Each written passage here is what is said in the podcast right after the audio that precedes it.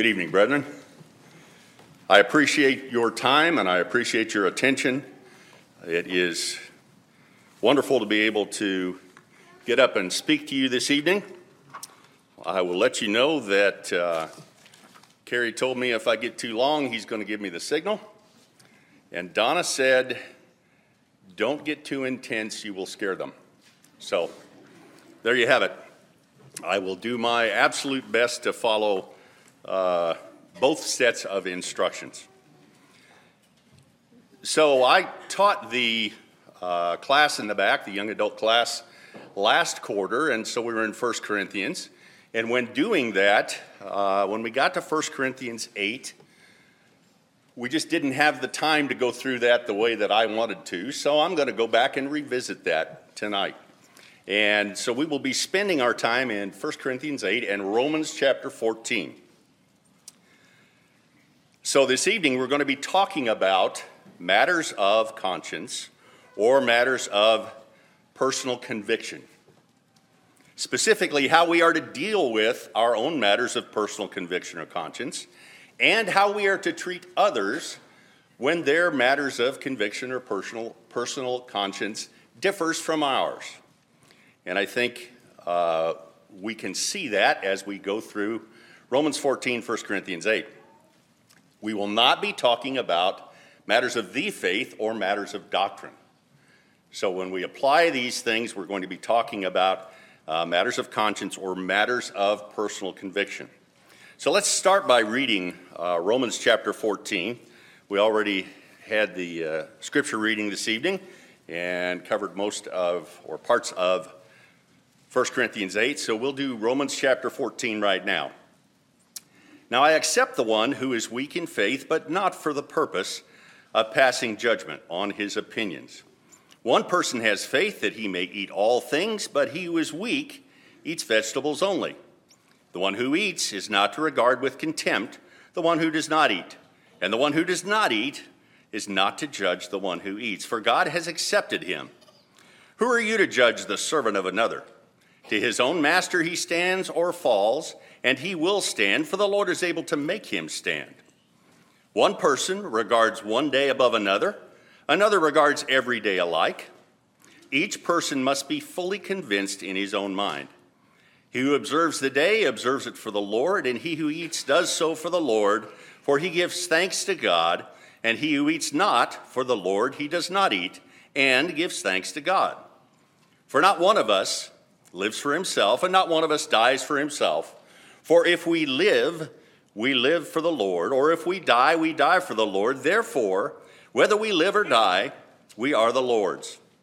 For to this end Christ died and lived again, that he might be Lord both of the dead and of the living. But you, why do you judge your brother? Or you again, why do you regard your brother with contempt? For we will all stand before the judgment seat of God.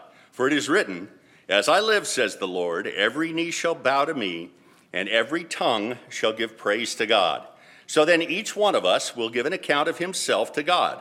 Therefore, let us not judge one another anymore, but rather determine this not to put an obstacle or a stumbling block in a brother's way. I know and am convinced in the Lord Jesus that nothing is unclean in itself, but to him who thinks anything to be unclean, to him it is unclean. For if because of food your brother is hurt, you are no longer walking according to love. Do not destroy with your food him for which Christ died. Therefore, do not let what is for you a good thing be spoken of as evil. For the kingdom of God is not eating and drinking, but righteousness and peace and joy in the Holy Spirit. For he who is in this way serves Christ is acceptable to God and approved by men. So then we pursue the things which make for peace and the building up of one another. Do not tear down the work of God for the sake of food. All things indeed are clean, but they are evil for the man who eats and gives offense. It is good not to eat meat or to drink wine or to do anything by which your brother stumbles. The faith which you have, have as your own conviction before God. Happy is he who does not condemn himself in what he approves. But he who doubts is condemned if he eats, because his eating is not from faith, and whatever is not from faith is sin. All right, so let's start by talking about the conscience. So, so what is a conscience? Well, the conscience is the inner judge of moral issues in our lives. And a lot of people believe, not true Christians, but a lot of folks will believe and present that you're born with a conscience.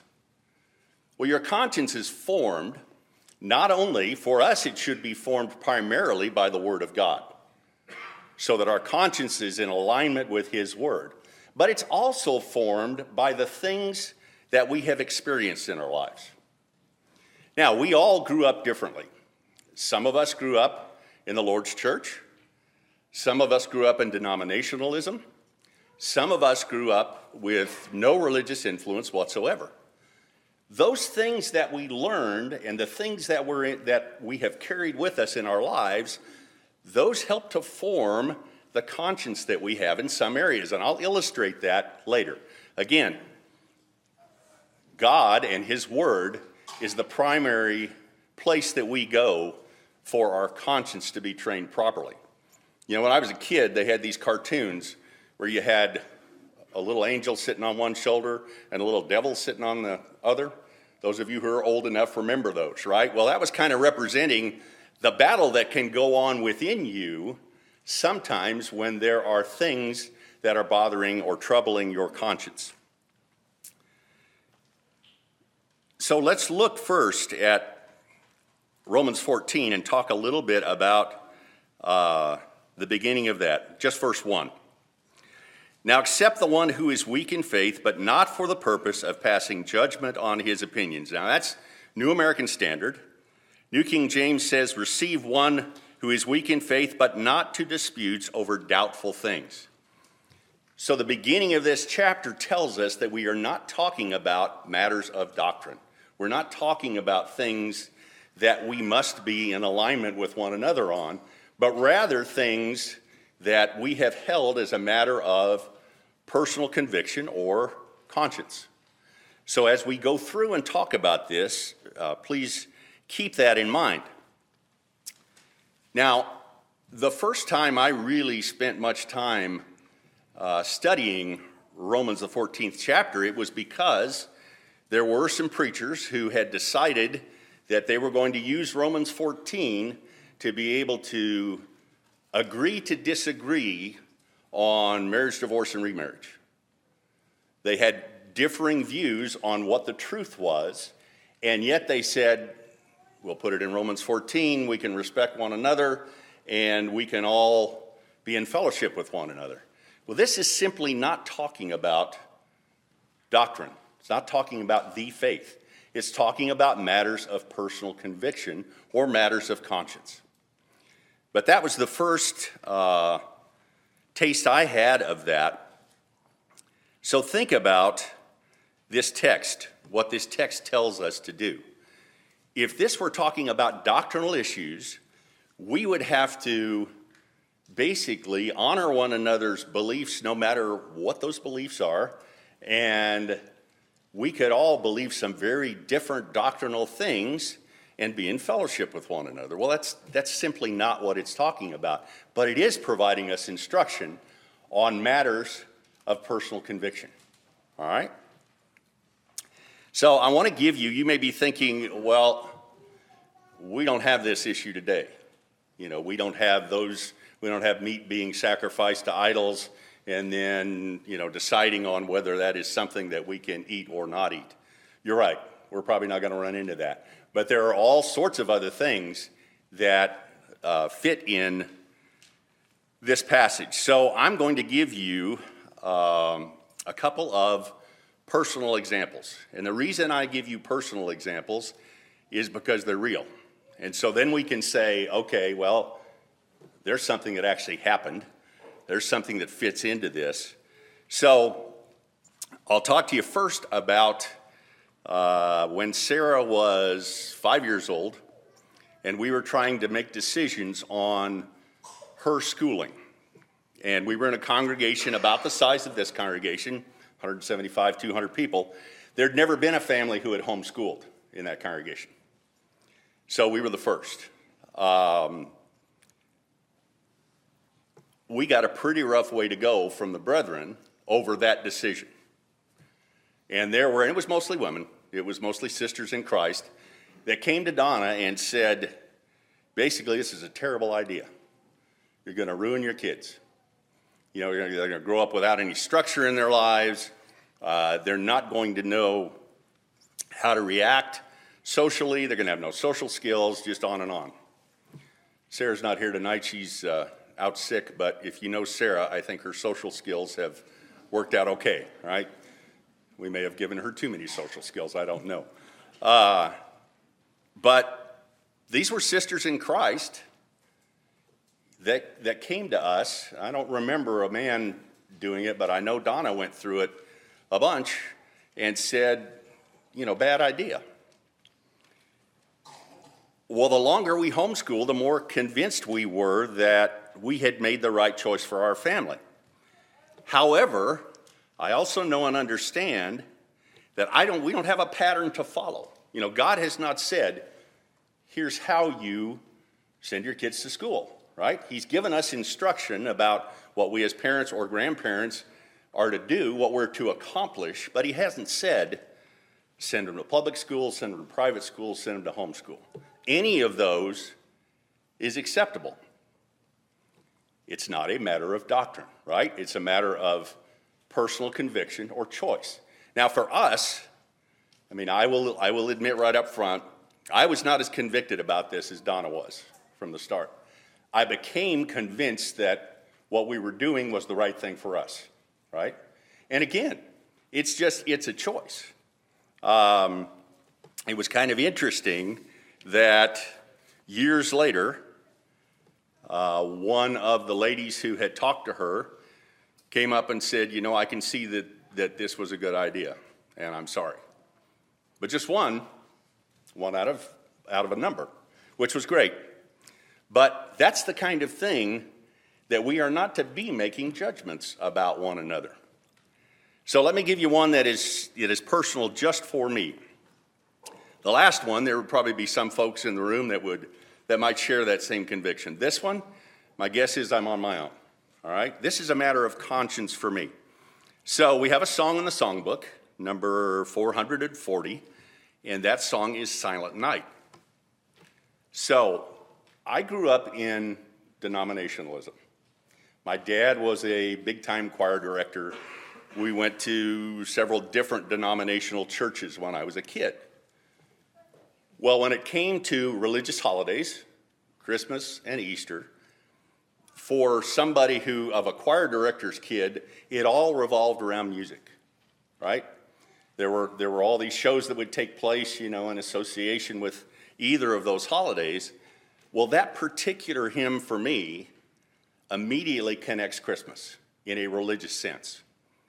Now, we all know that we're not to, we as Christians are not to celebrate uh, Christmas or Easter in a religious sense. David had a great lesson on that here a couple of months ago. And we don't. But for me, I cannot sing that song without that coming into my mind. Now, I know, you know, the words, I worked on this for a little while to see if I could get around it. The words to the song are scriptural words.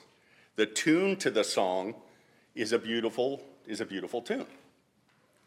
So it's not that I don't know or understand. So I don't need anybody trying to help me get through that, right? But it's just a, it's just a matter for me personally that if it's led, I just simply won't sing it.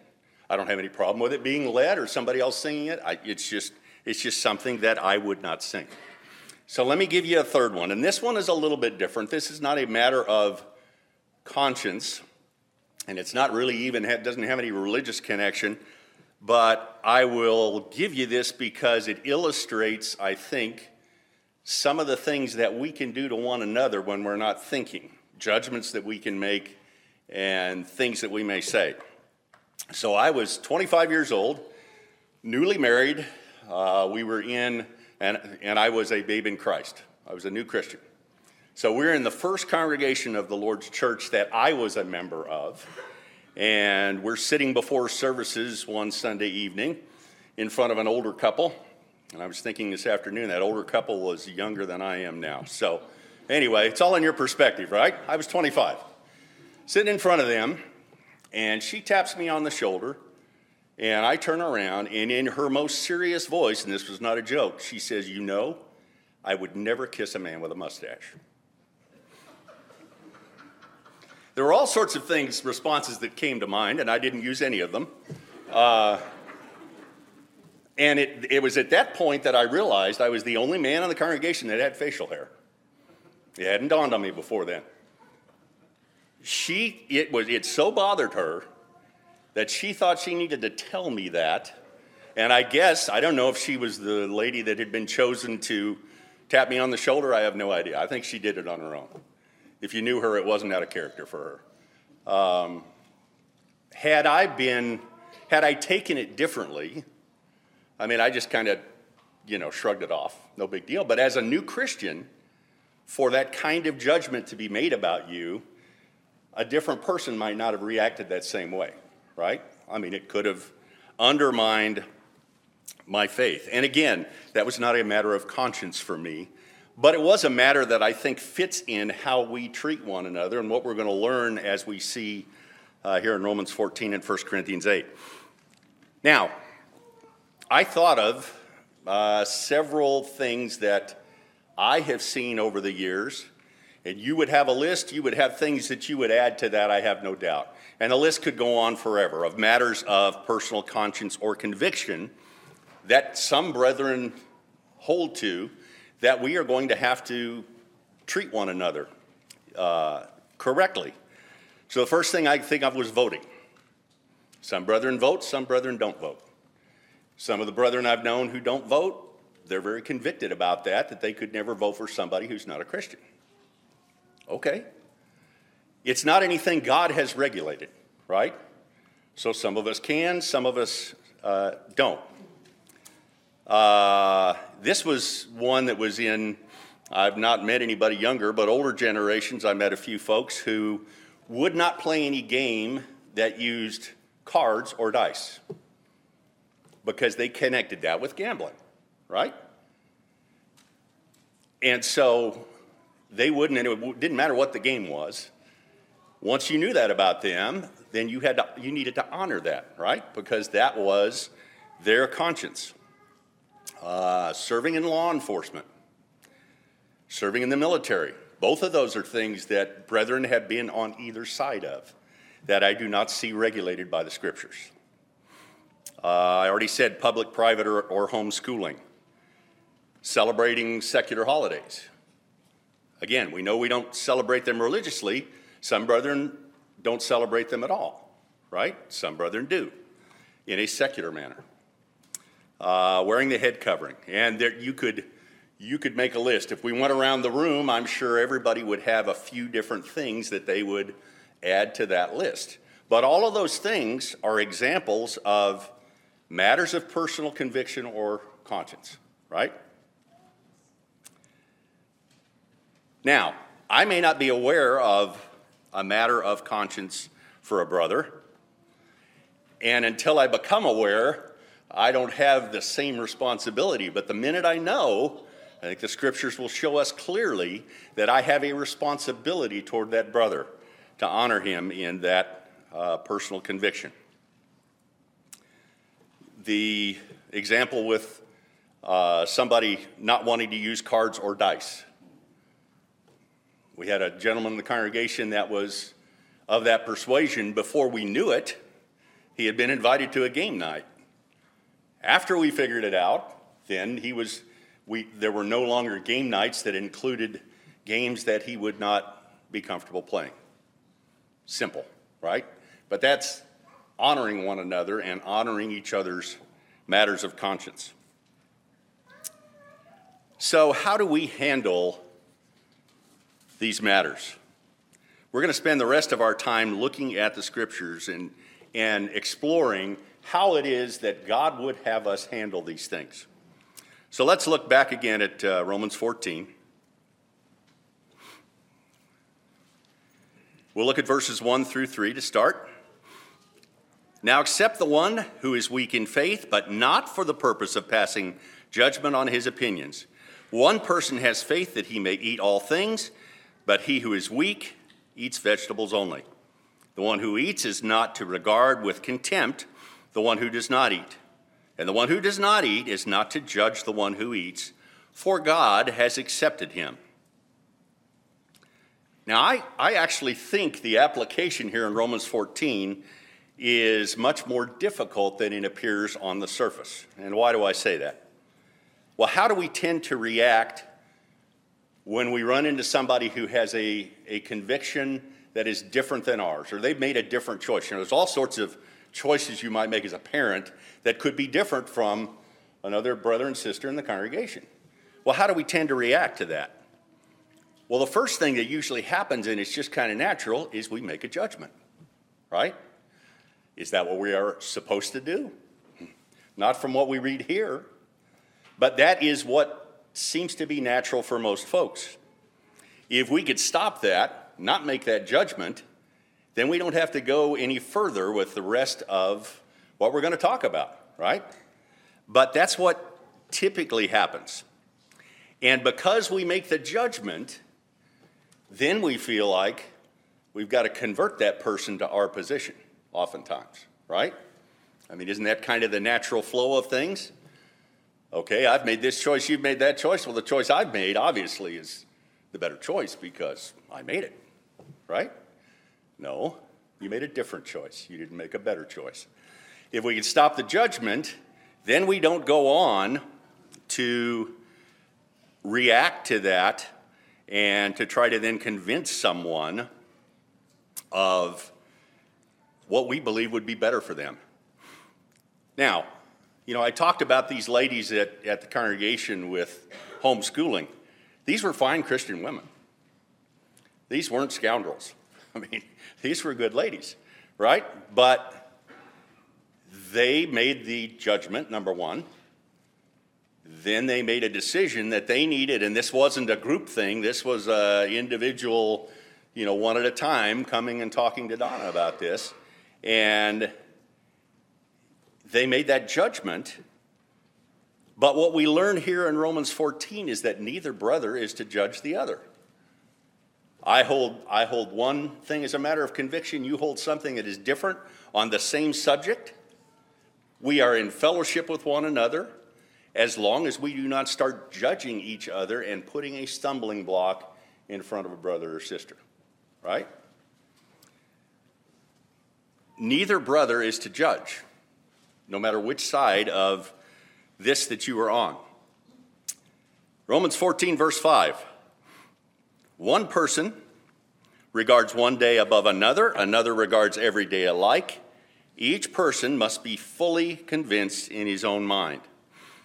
When it comes to matters of conscience or matters of conviction, I have to be certain that what I am believing is what I am going to carry out, right? I have to be convinced of this. I don't have, I, I can't have something that I'm not sure about or that might conflict with the Word of God. I've, I've always got to make sure that I have checked uh, to make sure that is not the case. Romans 14, 13. Therefore, let us not judge one another anymore, but rather determine this not to put an obstacle or a stumbling block in a brother's way. So, this verse takes that treatment of a brother a step further. We start by not making the judgment. Then we make certain that we have cleared the debris, if you will, uh, in his path. We can't put, we can't be shoveling rocks out there, so it's something he's going to stumble over. And that's our responsibility to that brother we simply cannot place a stumbling block in front of one another. You think about, as, as we discuss this, you think about what we wind up battling out in the world. We get all sorts of criticism over our Christianity, right? People find out who you are and what you stand for and what you do and what you won't do. and they find you very strange. And we are a peculiar people when you compare us to the world, and we should be, right? But here, amongst brethren, this is where we are safe, right? This is where we love one another and we make sure that we place our brother or sister's uh, needs above our own. And that's, that's just where we need to be. Let's look at 1 Corinthians 8, beginning in verse 9. 1 Corinthians 8, verse 9. But take care that this liberty of yours does not somehow become a stumbling block to the weak. For if someone sees you who have knowledge dining in an idol's temple, will not his conscience, if he is weak, be strengthened to eat things sacrificed to idols?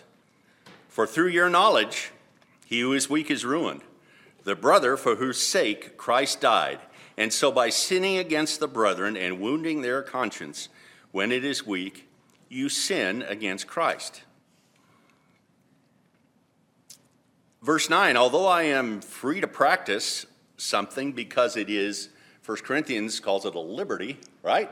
Liberty meaning God hasn't regulated it, and I am free to practice it. Right up until it causes a brother to stumble, or maybe in conflict with someone else's conscience, or something that they have uh, as a matter of conviction. I cannot cause a brother to stumble. I have to avoid it in his interest. Verse 9. Now let's look at verse 11. Tell me, this tells me that the way I use my liberty can actually ruin my brother if I disregard his matter of conscience. So the liberty I have, you know, we think of liberty, we just think, I can do it, right? Well, you can, right up until it causes a problem for your brother. And the moment that is something that could be taking place, we have to take a step back. And if we are properly treating one another, that's not hard to do. You know, it's not hard to show the care and love for a brother or sister that would say, It's my liberty, but I'll, I'll stay back from it. I'll step back. In verse 12, it says, And so by sinning against the brethren and wounding their conscience, when it is weak, you sin against Christ. So the word that's translated here, wounding, literally means to strike. So when we disregard the conscience of a brother, we are striking or wounding him spiritually. I would never think of walking up to you and giving you a good smack in the mouth, right? But we can do that spiritually, again, if we do not apply this properly. And at the end of this verse, where it says, wounding their conscience, when it is weak, you sin. Oh, let me back up. Verse 12, the whole thing. And so by sinning against the brethren and wounding their conscience when it is weak, you sin against Christ. So, things that are matters of conscience or personal conviction should never be anything that we wind up in sin over, right? And yet, how I treat my brother over these things can put me in a position where I may sin. I never want to be separated from God because I mistreated one of you. So let's look at Philippians 2. And I do promise we're wrapping up here fairly quickly. Philippians 2, verse 1. Therefore, if there is any encouragement in Christ, if any consolation of love, if any fellowship of the Spirit, if any affection and compassion, make my joy complete by being of the same mind, maintaining the same love, united in spirit, intent in one purpose. Do nothing from selfishness or empty conceit, but with humility consider one another as more important than yourself. Do not merely look out for your own personal interests, but also for the interests of others. This is a set of verses that is talking in a more general sense. This is not applying directly to matters of conscience, but it's applying to our relationship with one another at all times, right? We're to be of the same mind, intent on one purpose, and do nothing from selfishness or conceit. So that goes back to putting your brother and his needs ahead of your own. We're to be humble. We're to consider one another more important than ourselves. And we're uh, to always look out for the interests of one another. We're going to wrap this up back in 1 Corinthians 8. 1 Corinthians 8, verse 13. Therefore, if food causes my brother to stumble, I will never eat meat again, so that I will not cause my brother to stumble. So, Paul suggests here that he would give up a liberty, gladly give up a liberty, to keep a brother or sister from stumbling.